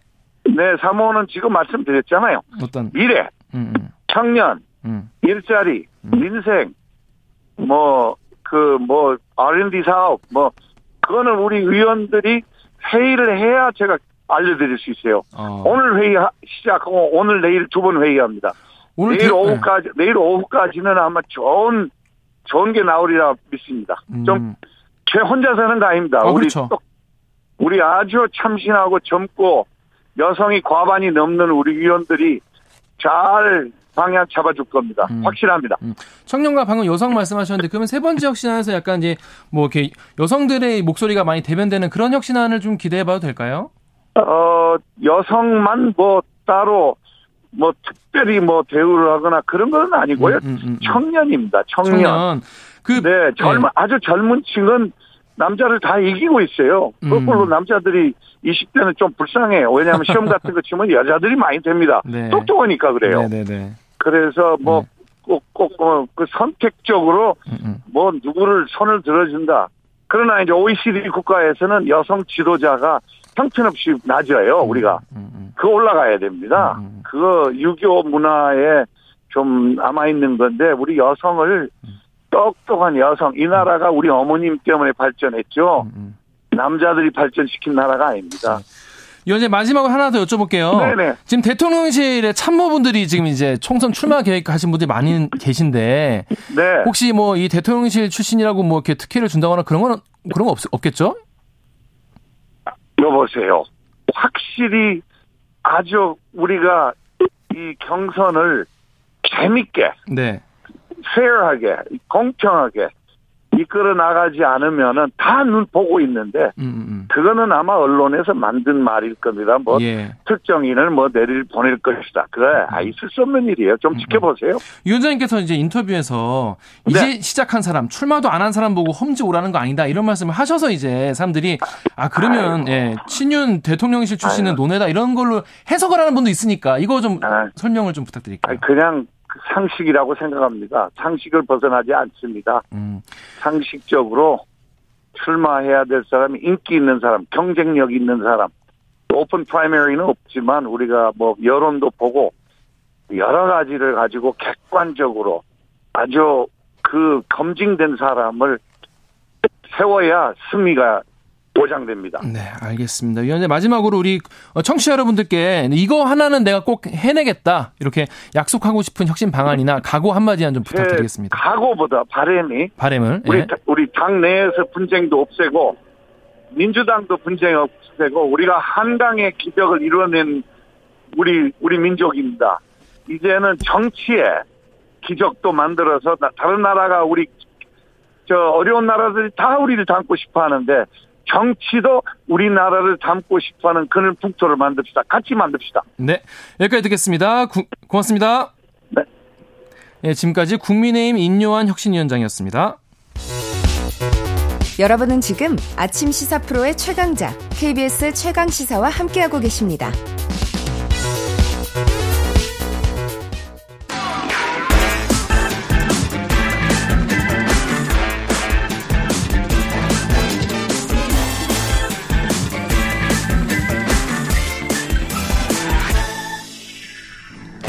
자, 한 번 더 뉴스입니다. 오늘 경향신문 박순봉 기자 나왔습니다. 안녕하세요. 네, 안녕하세요. 안녕하십니까. 자, 지금 오늘 가장 중요한 뉴스 중에 하나죠. 한 번 더 뉴스 어떤 아이템 가져왔습니까? 그 정의당이 지금 상황이 좀 심상치가 않습니다. 아, 궁금했어요. 안 그래도 네. 요즘에 잘 뭐랄까 정치 뉴스에 잘 눈에 띄지 않았기 때문에 어떻게 네. 돌아가고 있는지 존재감이 좀 줄고 있는 상황이라서 관심도 좀 적었었는데 네. 그제 이정미 정의당 대표가 사퇴를 했거든요. 네. 그, 그리고 포함해가지고 지도부가 총사퇴를 했습니다. 네. 근데 이거 자체도 좀 심상치 않은 일이죠. 근데 이제 왜 사퇴를 했느냐가 중요한데 네. 선거 연합 정당을 만들겠다라는 거예요. 선거 연합 정당. 네. 네. 총선 앞두고 규모를 좀 키우겠다라는 그런 의미가 되는 건데 일단 절차는 이 정의당 지도부는 총사퇴를 했으니까 원내대표는 남거든요. 그래서 네. 배진교 원내대표가 당대표 대행을 맡고요. 그 다음에 비대위 체제로 넘어간 다음에 음. 그 다음에 연합정당의 지도부를 새롭게 구성을 할 겁니다. 그러니까 이제 연합정당을 만들어가지고 거기에 새로 지도부가 서게 되는 거죠. 그럼 이제 이건 또 왜 하느냐? 이것도 이제 아까 말씀해주신 거에 좀 힌트가 있는데 정의당이 계속 안 좋았잖아요. 네. 그러니까 뭐 지지율도 그렇고 뭐 존재감도 그렇고요. 그리고 특히 가장 최근에 있었던 서울 강서구청장 보궐선거에서는 득표율이 1.83%였어요. 너무 낮게 나온 거죠. 맞아요. 예전에 정의당이 그래도 잘 될 때는 한 5% 이상은 항상 대선 같은 데서 받았었거든요. 그런 거에 비유하면 너무 적고요. 사실 네 번째가 진보당이었는데 진보당은 1.38%였거든요. 음. 뭐 그러니까 거의 차이가 안 나는 나왔네요. 그런 수준이 된 겁니다. 음. 뭐 이번뿐이 아니고 여태까지 계속 위기였기 때문에 이정미 대표가 거의 재창당을 하겠다 이런 목표를 세우고 계속 당세신을 준비해 왔는데 이제 그 결과물 그러니까 그 해답으로 선거 연합 정당을 내놓은 거예요. 선거 연합 정당이라는 것이 생소한 분들이 많을 텐데 이게 한 뭐, 어, 합당 뭐 이런 거랑은 좀 다른 건가요? 어떤 맞습니다. 그러니까 선거를 연합해서 치른다라는 건데 지금 정의당의 설명은 정의당이 일종의 플랫폼이 된다라는 거예요. 그러니까 음. 어쨌든 원내 의석수도 갖추고 있고 하니까 플랫폼이 되고 거기에다가 이런저런 세력들을 뭉쳐가지고 일종의 연합체를 만드는 겁니다. 음. 그 연합체가 어디냐가 좀 중요할 텐데 그렇죠. 그 대상을 세 개로 좀 나눠서 볼 수가 있거든요. 이제 정의당이 공개를 한 건데 네. 일단 첫 번째는 민주노총 등 노동 세력 이렇게 음. 얘기를 했습니다. 네. 그리고 두 번째는 녹색당 등 진보 정당 네. 그리고 세 번째는 이제 지역 정당 등 뭐 제3의 정치 세력 이렇게 돼 있는데 일단 뭐좀 음. 이렇게 들으면 잘 이해가 안 가가지고 민주노총이라고 딱 들으면 뭐 당이 아니잖아요. 민주노총이. 그렇죠. 그리고 너무 크죠. 사실 민주노총을 그렇죠. 다 같이 할 수 있다라고 하면 대단한 건데 네. 정의당 사람들한테 좀 물어봤더니 이제 그 정도까지는 안 될 것 같고 뭐 예를 들자면은 민주노총 안에도 뭐 많잖아요. 지부도 많고 지회도 많고 이렇게 돼 있잖아요. 그러니까 그 중에 일부 좀 가능한 곳들은 연대를 하겠다라는 거고 그다음에 지역 정당 등 제3의 정치 세력 이게 좀 헷갈리는데 이거는 물어보니까 이런 거더라고요. 그러니까 중앙당이 없는 예를 들면은 뭐 극단적으로 그냥 제가 예를 들자면은 그냥 뭐 여의도 동당 뭐 음. 이런 뭐 동네에도 이제 당 같은 걸 만들고 싶어 하는 사람들이 있는데 이런 사람들 좀 끌어안는 그런 플랫폼이 되겠다라는 거고요. 사실 이제 이것보다 중요한 건 이제 어느 정당이랑 연합을 할 수 있느냐 이건데 지금 아까 녹색당은 얘기를 했잖아요. 그러니까 네. 녹색당은 어느 정도 가시화가 돼 있고요. 물어보니까 진보당, 노동당 이런 데랑도 협의를 할 거라고 합니다. 음. 근데 이제 여기서 중요한 거는 지금 신당 상당 움직임이 굉장히 들썩들썩하고 있잖아요. 그렇죠. 그러니까 이제 매물들이 사실 매물이라 표현하면 좀 음. 그렇지만 뭐 굉장히 많이 나와 있는 그런 상황이거든요. 뭐 대표적으로 금태섭 신당, 양양자 신당 그리고 아직 나오진 않았지만 뭐 이준석, 음. 유승민 신당 이런 것들이 예측이 되는 상황인데 이런 데는 안 된다라는 겁니다. 그러니까 아까 진보 정당으로 한정을 음. 지었잖아요. 가는 길이 다르니까 추구하는 가치가 다르기 맞습니다. 때문에. 중도 보수 계열하고는 안 하겠다. 이런 음. 선언이라고도 볼 수 있습니다. 음. 근데 내부에서는 그러면 어, 그럼 그, 렇게 하기로 합시다. 다 좀 정해진 겁니까? 다 동의하는 거예요? 아니요. 지금 이제 쪼개지는 게 거의 확실 쪼개진다고요. 네, 또? 확실하게 아. 된 그런 상황이 됐는데 예. 지금 이렇게 그 정의당 얘기를 지난번에도 한번 해드린 적이 있었는데 정의당이 이제 그렇게 큰 정당이라고 볼 수는 없지만 안에를 보면은 그 의견 그룹이라고 이렇게 표현을 하던데 그냥 소위 말하면 개파 같은 개파. 것들이 한 다섯 개 이상이 있어요. 아, 그 지금 거대 정당보다 더 많네요. 훨씬 많습니다. 거대 정당은 보통 둘이죠. 주류, 네. 비주류. 그러니까 네. 뭐 친윤, 비윤. 네. 아니면 뭐 친명, 비명 이렇게 되는데 여기는 다섯 개 정도가 있고 개. 그래서 이제 대표적으로 이정미 대표가 소속된 다가 이제 인천연합이라고 하는 데인데 여기하고 또 이제 두 번째로 큰 데가 전환이라고 하는 데인데 이런 데들은 이제 주류고 방금 제가 말씀드린 그 방향으로 가기로 정한 거예요. 음. 그러다 보니까 정의당은 이 방향으로 가게 됐는데 이거 싫어 이렇게 하는 사람들이 있거든요. 그게 바로 이제 뭐 대한신당 모임이라고 해서 여기는 박원석 전 의원이 좀 주도하는 모임이고 그다음에 뭐 예를 들어 함께 서울도 있고 세 번째 권력이라고 있는데 세 번째 권력은 이제 류호정 장혜영 의원 여기가 이제 주도하는 그런 그룹입니다. 현역 의원이었습니까? 맞습니다. 이렇게 둘이 포함되어 있는데 근데 이제 이 여기서 이제 같이 갈 수 없다라고 하는 사람들은 어떤 입장이냐면은 음. 그렇게 연합 정당을 만든다라는 거는 그 예전에 지난번에 총선 때 했었던 일종의 비례 위성 정당의 그런 모양이 될 수도 있다. 그러니까 이런 우려가 있고 두 번째는 이 정답이 마음에 들지 않는다라는 거예요. 이렇게 갖는 거는 결국에는 옛날에 했던 그 표현 이렇게 하더라고요. 도로 통합 진보당으로 가려는 거 아니냐. 아 다시 예전에. 네 그리고 운동권 집합이 되려는 게 아니냐. 뭐 이런 얘기들을 좀 하면서 비판을 하고 음. 그리고 이제 시간이 지나면은 나올 거라고 지금 이미 공언을 하고 있는 상태입니다. 나올 거라는 게 정의당에서 탈당한다는 맞습니다. 얘기인가요? 정의당을 떠나겠다라는 거예요. 그 두 분이 지금 현역이신데 두 분이 나오면 참 정의당 입장에서 굉장히 난감할 것 같고. 근데 그것도 이제 얘기를 들어보니까 좀 복잡한 거는. 네.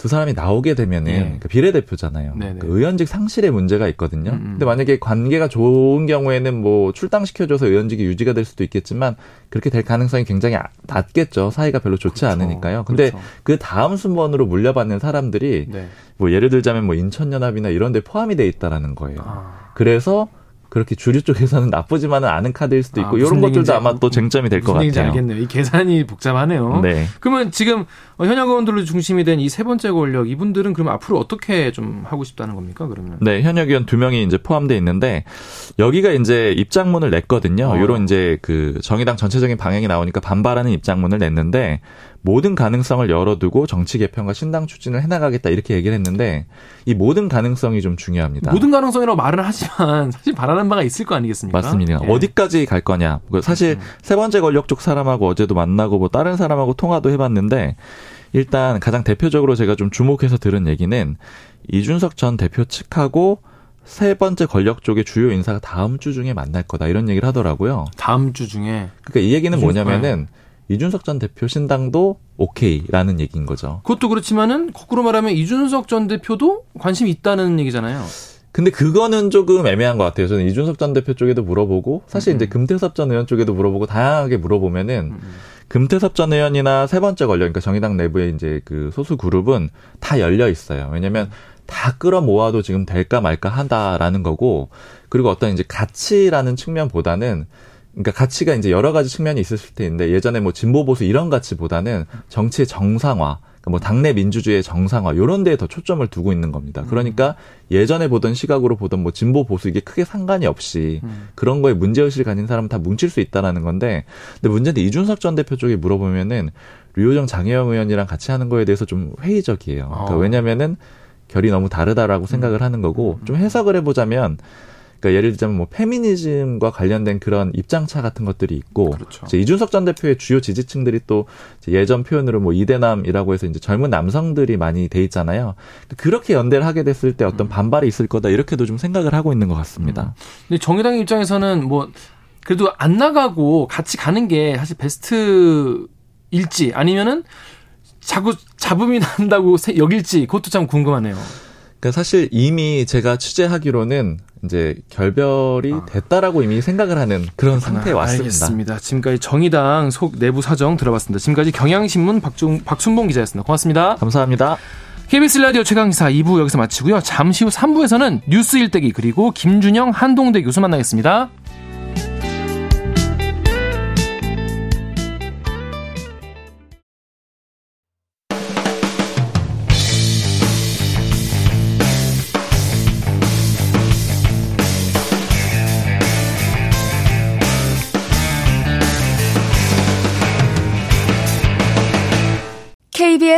최강 시사.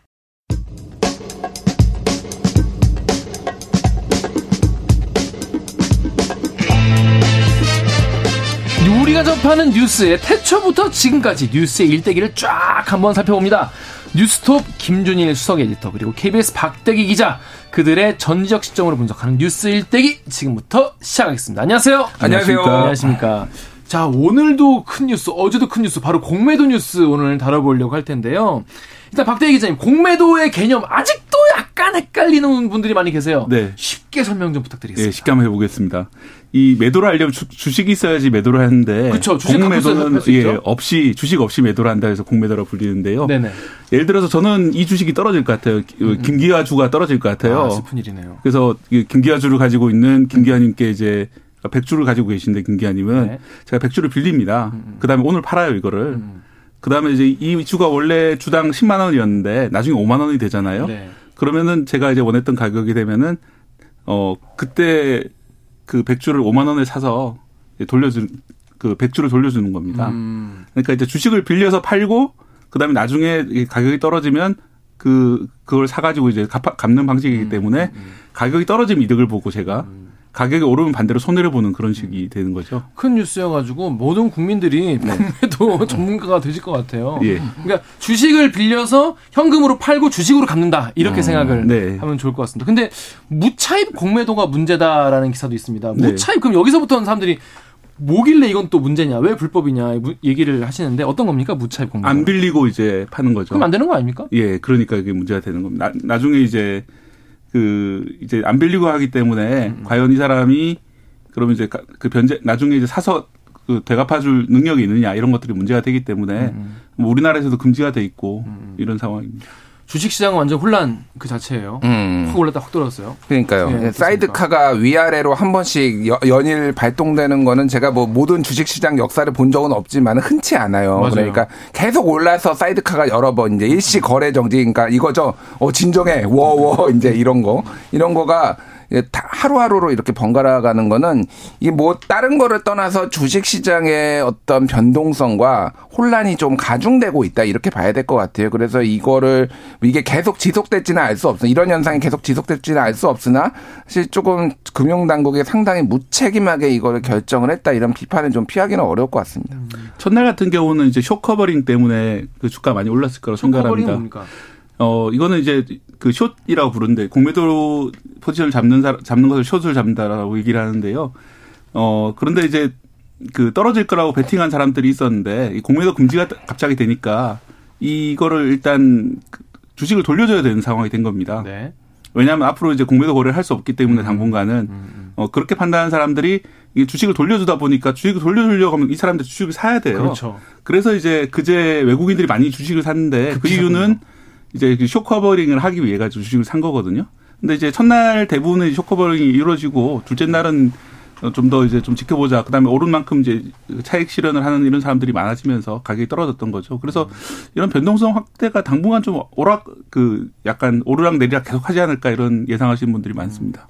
중장기적으로 이제 금융시장이 뭔가 더 선진화될 것인지 더 예측 가능성이 줄어들 것인지 아니면 늘어날 것인지 외국인들 어떻게 볼 것인지 이런 거에 대해서 많은 금융 전문가들이 예측을 하고 있습니다. 어떻게 보십니까? 그러니까 이게 저는 다른 거를 떠나 가지고 지금 이거를 금지를 해야 돼?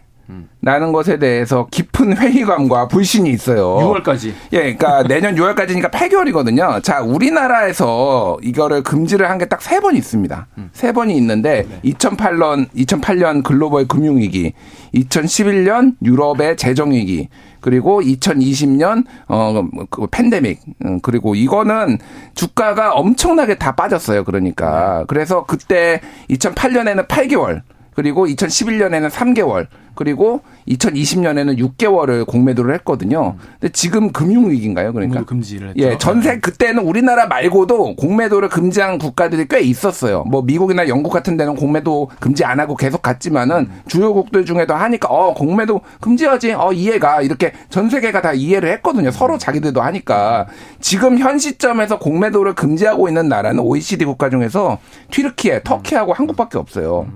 음. 그러니까 이게 뜬금없다라는 거예요. 그것도 8개월이나 지금 잡았거든요. 그렇죠. 네. 그러니까 2008년 금융위기 때 8개월 최장했던데 지금 8개월씩이나 이거를 잡아가지고 하는 하는 게 맞느냐 첫 번째.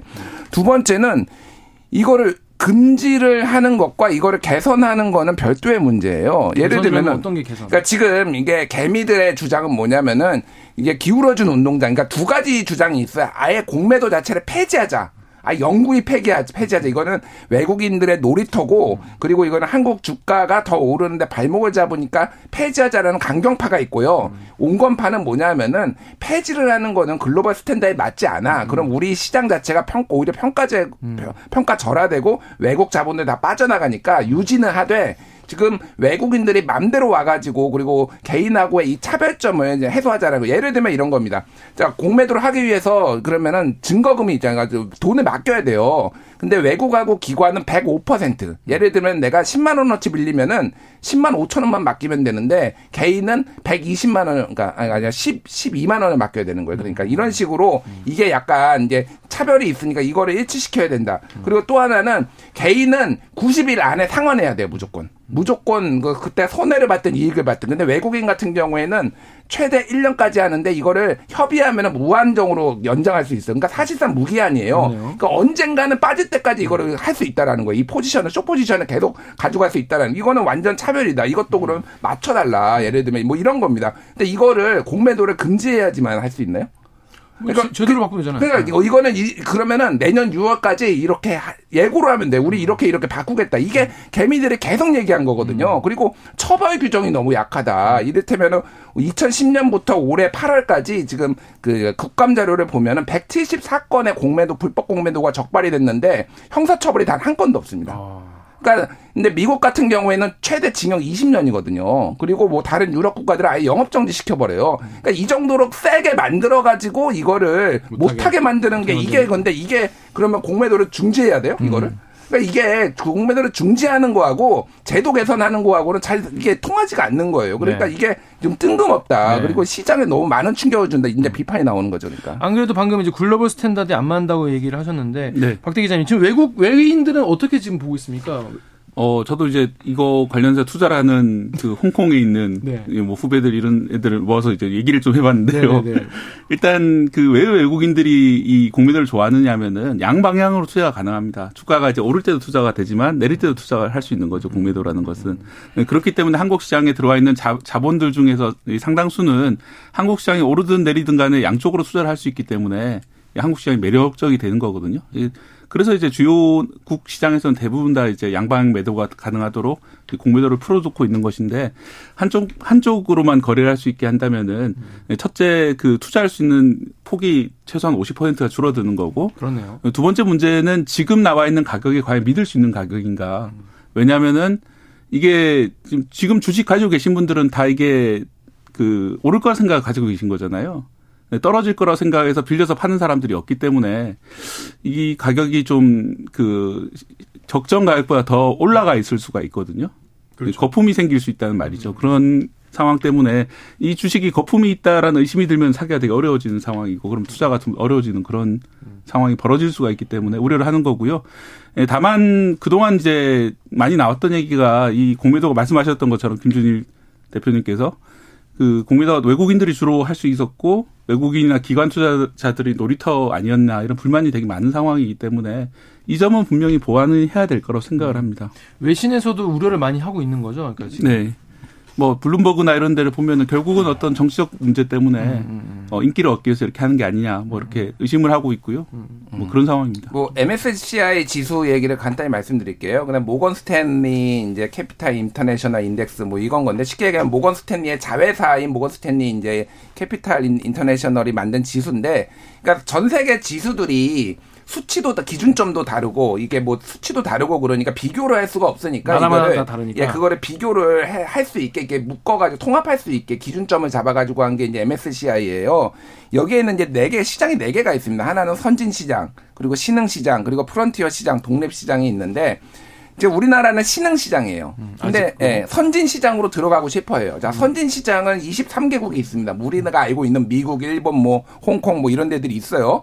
근데 한국의 입장에서 보면은 야 우리는 G8, G7 이 정도 경제 구조인데 네. 왜 우리가 23등, 24등이야 우리가? 왜, 왜 이것도 못해? 신흥 시장은 이제 한국, 중국, 뭐 이런 데가 있는 거죠. 그러니까 뭐 인도 이런 데가 있는 거. 그러니까 우리나라가 특히 윤석열 정부가 우리 MSCI 들어가기 위해서 선진국으로 Korea discount를 해소하기 위해서 노력하겠다라고 이미 발표를 했고 지금 지속적으로 지금 작업을 해왔단 말이에요. 네. 근데 그 중에서 이 MSCI의 모건 스탠리가 가장 요구한 것 중에 하나가 공매도에 대해서 확실하게 너희 stance를 잡아라. 이거를 음. 유지를 해라라는 거예요. 음. 근데 이렇게 지금 결정을 함으로 인해서 선진국 어, 신흥 시장에서 선진국 시장으로 가는데 이미 물거품이 돼 버렸습니다. 이게 음. 외신이 블룸버그나 이런 데서 다 지적하는 거거든요. 그러니까 저는 뭐 공매도를 금지를 할 수가 있는데 그리고 이복현 금감원장이나 뭐 금융위원장이 얼마 전까지 몇 달 전만 해도 제가 얘기했던 이런 논리 때문에 공매도 금지 안 한다라고 본인들이 시장에 나와가지고 어, 기자회견하고 그랬어요. 네. 근데 갑자기 지금 두 달 만에 이렇게 바뀐다? 음. 송언석 의원이 딱 문자 보냈잖아요. 음. 예. 김포다, 뭐 공매도다. 이거 하다가 포착됐잖아요. 맞아요, 맞아요. 그러니까 이거는 정치적 결정이라고 볼 수밖에 없고 사람들도 음. 다 그렇게 알고 있으니까 시장이 열리자마자 야 증시 부양하려고 하나 보다 그러면서 음. 돈이 막 떼로 몰려 내려가니까 막 그 사이드카 걸리고 다시 떨어져서 사이드카 걸리고 이러면 이 난리 법석이 된 겁니다. 그래서 이렇게 무책임할 수가 있냐. 그러니까 국정을 이런 식으로 할 수 있냐. 이제 좀 그런 지적이 나올 수밖에 없는 거죠. 그럼에도 불구하고 뭐 공매도 금지 문제는 세계적 흐름도 보지만 우리나라 특유의 상황을 고치지 않고서는 자본시장이 건실하게 발전하기 어렵다. 네. 네 공매도 공매도 중장기적으로는 외국인 투자자들에게 도움이 될 것이다라고 금융 금융위원장이 얘기를 했는데 이거 맞는 말입니까? 어떻게 봐야 됩니까? 이거? 뭐 그런 면이 없진 않아요. 아까 말씀드린 대로 불법 공매도가 워낙 만연해 있고 네. 처벌도 약했고 사실은 그리고 그걸 처벌할 수 있도록 알아내는 것도 되게 어려운 과정이기 때문에 음. 그 시스템을 업그레이드하자라는 주장은 일리가 있다고 저는 생각을 합니다. 음. 무엇보다 이제 우리나라 시장에서 그동안 이제 그 불법 공매도 이런 것들 때문에 저평가 받는 주식을 가진 투자자들은 많이 손해를 봤다는 그런 인식을 가지고 있고 음. 저는 그런 점이 어느 정도 사실이라고 생각을 하거든요. 음. 어, 그런데 이제 이 제도를 앞으로 이제 잘 고쳐 나가야 되는 거고, 이 공매도를 아예 전면 금지하자 이런 거는 좀 약간 너무 나간 주장이 아닌가 좀 생각을 하는데요. 왜냐면은 공매도라는 것이 거품이 낀 주식을 판단하는 그런 어떤 하나의 그 도구가 될 수 있습니다. 아, 과거에 예. 니콜라라는 회사가 있거든요. 어, 맞아요. 예, 아시죠? 수소, 네. 네, 수소 트럭 회사였는데, 네. 그 니콜라라는 회사가 수소 트럭 발, 그 개발했다면서 음. 영상을 내놨었는데, 수소 트럭이 막 굴러가요 거대한 수소 트럭이 그래서 사람들이 막 환호하면서 제2의 테슬라 네, 주가가 뭐 제2 테슬라 사실 니콜라가 테슬라 이름이에요 니콜라 테슬라라는 그렇죠. 아저씨 네, 이름인데 그렇죠, 그렇죠. 그래서 테슬라처럼 되는 거 아니야 막 이러고 주, 주식이 수십 배 올라갔는데 알고 봤더니 기울어진 땅에서 트럭을 이제 중립 기어를 그러니까 트럭이 슬슬 내려가는 걸 중력의 힘으로 가는 차 예 그런 걸 이제 해서 결국은 주가가 네. 1달러로 떨어지는 그런 사건이었는데 그것도 사실은 이 공매도 투자 회사에서 밝혀낸 거예요. 힌덴버그 아, 리서치라고. 그렇습니까? 예. 거기서 자기들이 와서 이거 수상한 것 같다라고 해서 이게 영상을 어디서 찍었지 보니까 가서 보니까 기울어진 땅이더라. 이런 음. 것들 을 밝혀내 가지고 자기들은 공매도에 투자를 하면서 그 투자 사실을 사실을 이제 공개를 한 거예요. 음. 뭐 그런 식으로 해서 그 회사가 만약 그게 아니었으면 우리나라 이제 하나그룹에서도 투자를 하고 엄청나게 투자를 많이 받았었는데 니콜라 회사가 뭐 그보다 훨씬 더 많은 투자를 받았다가 나중에 뻥 하고 터지면서 큰 피해가 있었을 수 있었을 텐데 비교적 초기에 그걸 밝혀냄으로써 그런 이제 피해를 막아내는 효과가 있거든요. 그래서 이제 공매도 자체는 유지가 돼야 되겠지만은 현재 발생하고 있는 그런 문제점들은 해결이 돼야 된다고 생각합니다. 그렇습니다. 자, 근데 그러면 앞으로 이제 이게 이렇게 갑자기 정부가 손바닥 뒤집듯이라는 이제 표현도 기사에 등장하던데 음. 이렇게 한 이유는 뭐라고 보십니까? 아까 말씀드렸잖아요. 네. 이게 선거가 아니면은 총선용이? 아니다라고 네, 지금 네. 계속 주장을 하고 있는데 네. 금융당국도 주장하고 있고 뭐 여당에서도 주장하고 있지만은 음. 선거가 아니면은 이게 이해가 안 돼요. 그러니까 금지할 만한 사항이 아니라는 거죠. 개선해야 네. 되는 거고 그래서 저는 좀 여야가 협의를 해가지고 국회에서 할 일은 그거예요. 저는 처벌 규정 강화해야 된다라고 봅니다. 지금 우리나라는 징역 1년까지 할 수 있거든요. 근데 형사 처벌 자체가 안 되는 것도 문제. 금융 당국이 형사 고발도 열심히 해야 되고 음. 미국처럼 한 20년 때려야 돼요. 이거는 음. 그러니까 상한 상한 규정을 그러니까 네네. 그래서 못하게 하는 거 이런 거는 국회가 할 일이고 전산화 얘기가 나오고 있는데 이거가 좀 난색을 표했는데 또 전산화 하겠다고 합니다. 음. 이거 갑자기. 그래서 전산화 어떻게 할 수 있는지 뭐 이거는 좀 지켜봐야 될 것 같아요. 네. 네. 시장에 이렇게 정치가 영향을 미치는 거에 대해서 많은 분들이 우려를 펴고 있는 것 같습니다. 자, 오늘 말씀 감사합니다. 지금까지 뉴스톱 김준일 수석 에디터 그리고 KBS 박대기 기자와 말씀 나눴습니다. KBS 1라디오 최강 시사 듣고 계신 지금 시각은 8시 44분입니다.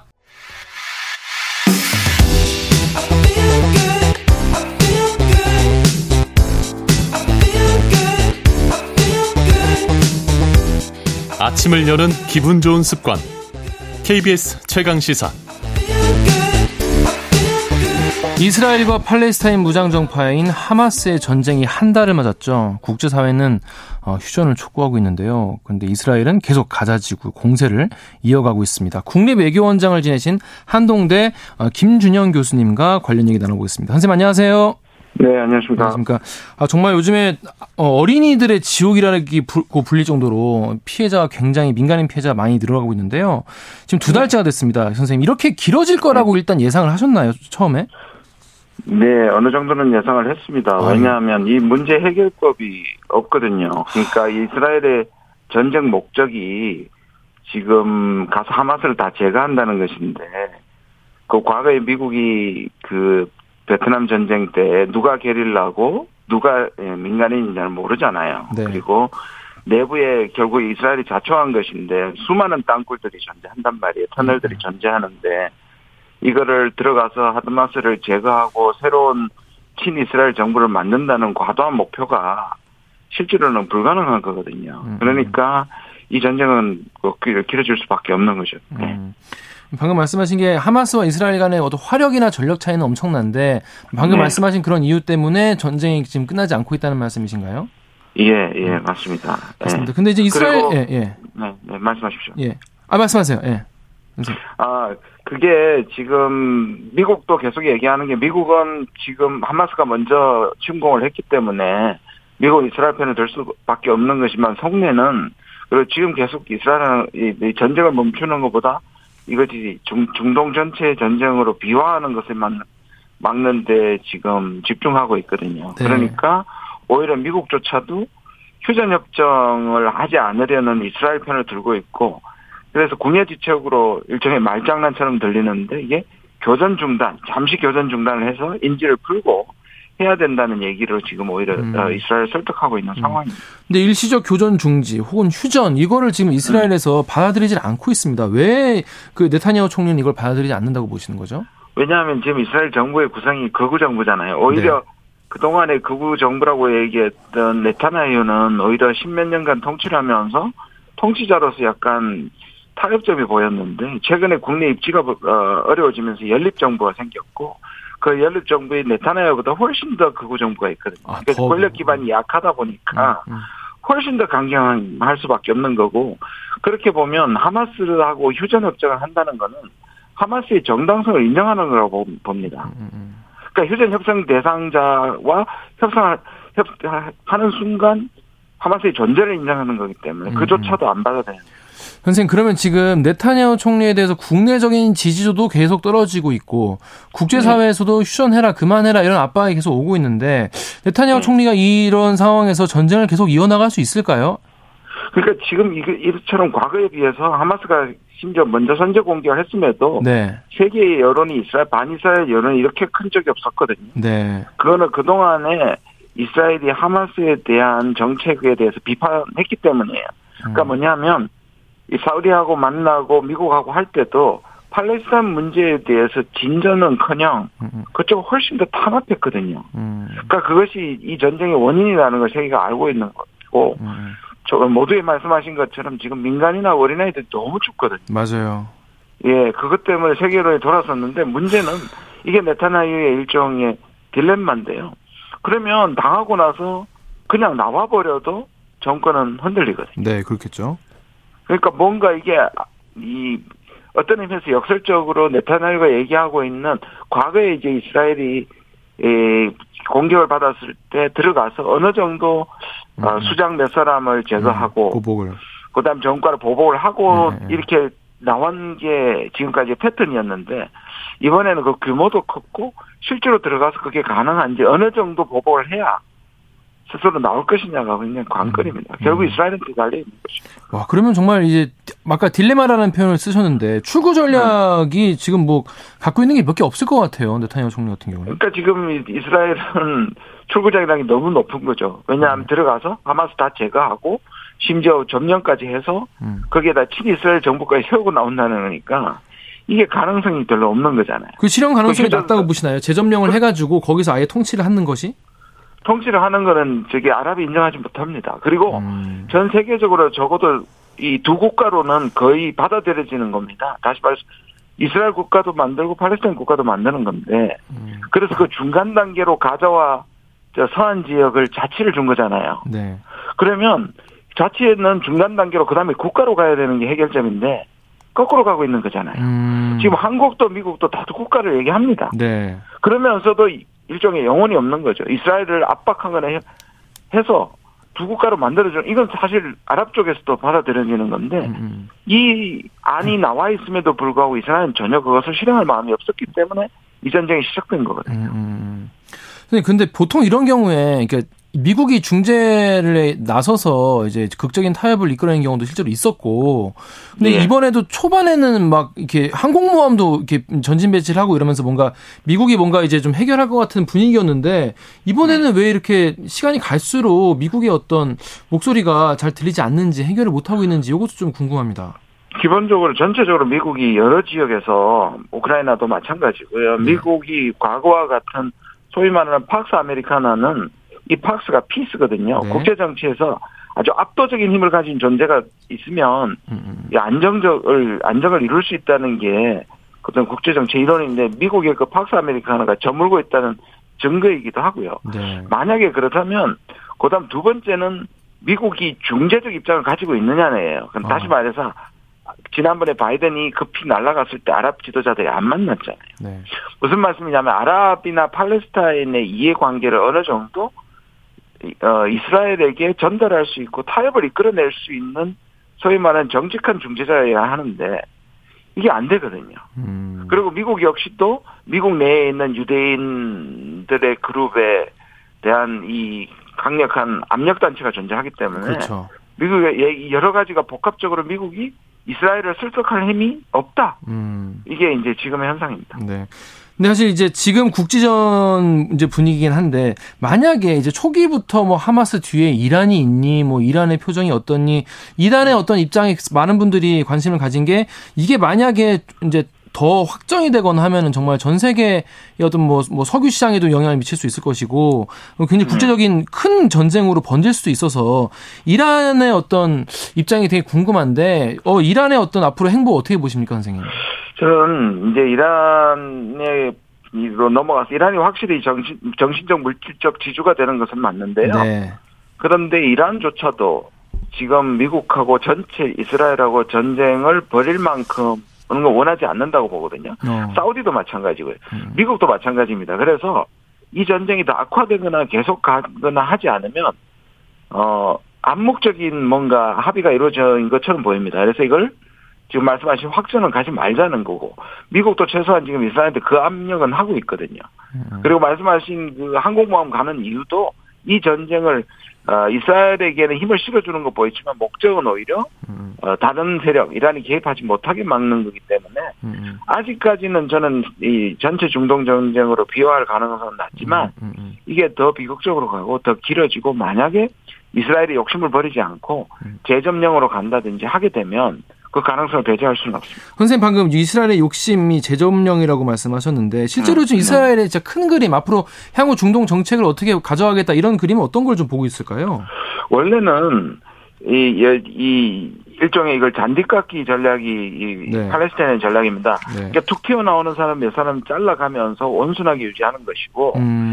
이게 서한의 이제 아바스 정권은 상당히 온건하잖아요. 네. 이스라엘이 통제 가능하다고 생각하고 타협 가능하다고 생각하는 거예요. 네. 그러니까 서한 지구 모델을 음, 가자에 하고 모델을, 싶었는데 예. 결국 하마스가 등장하면서 그게 다 깨졌거든요.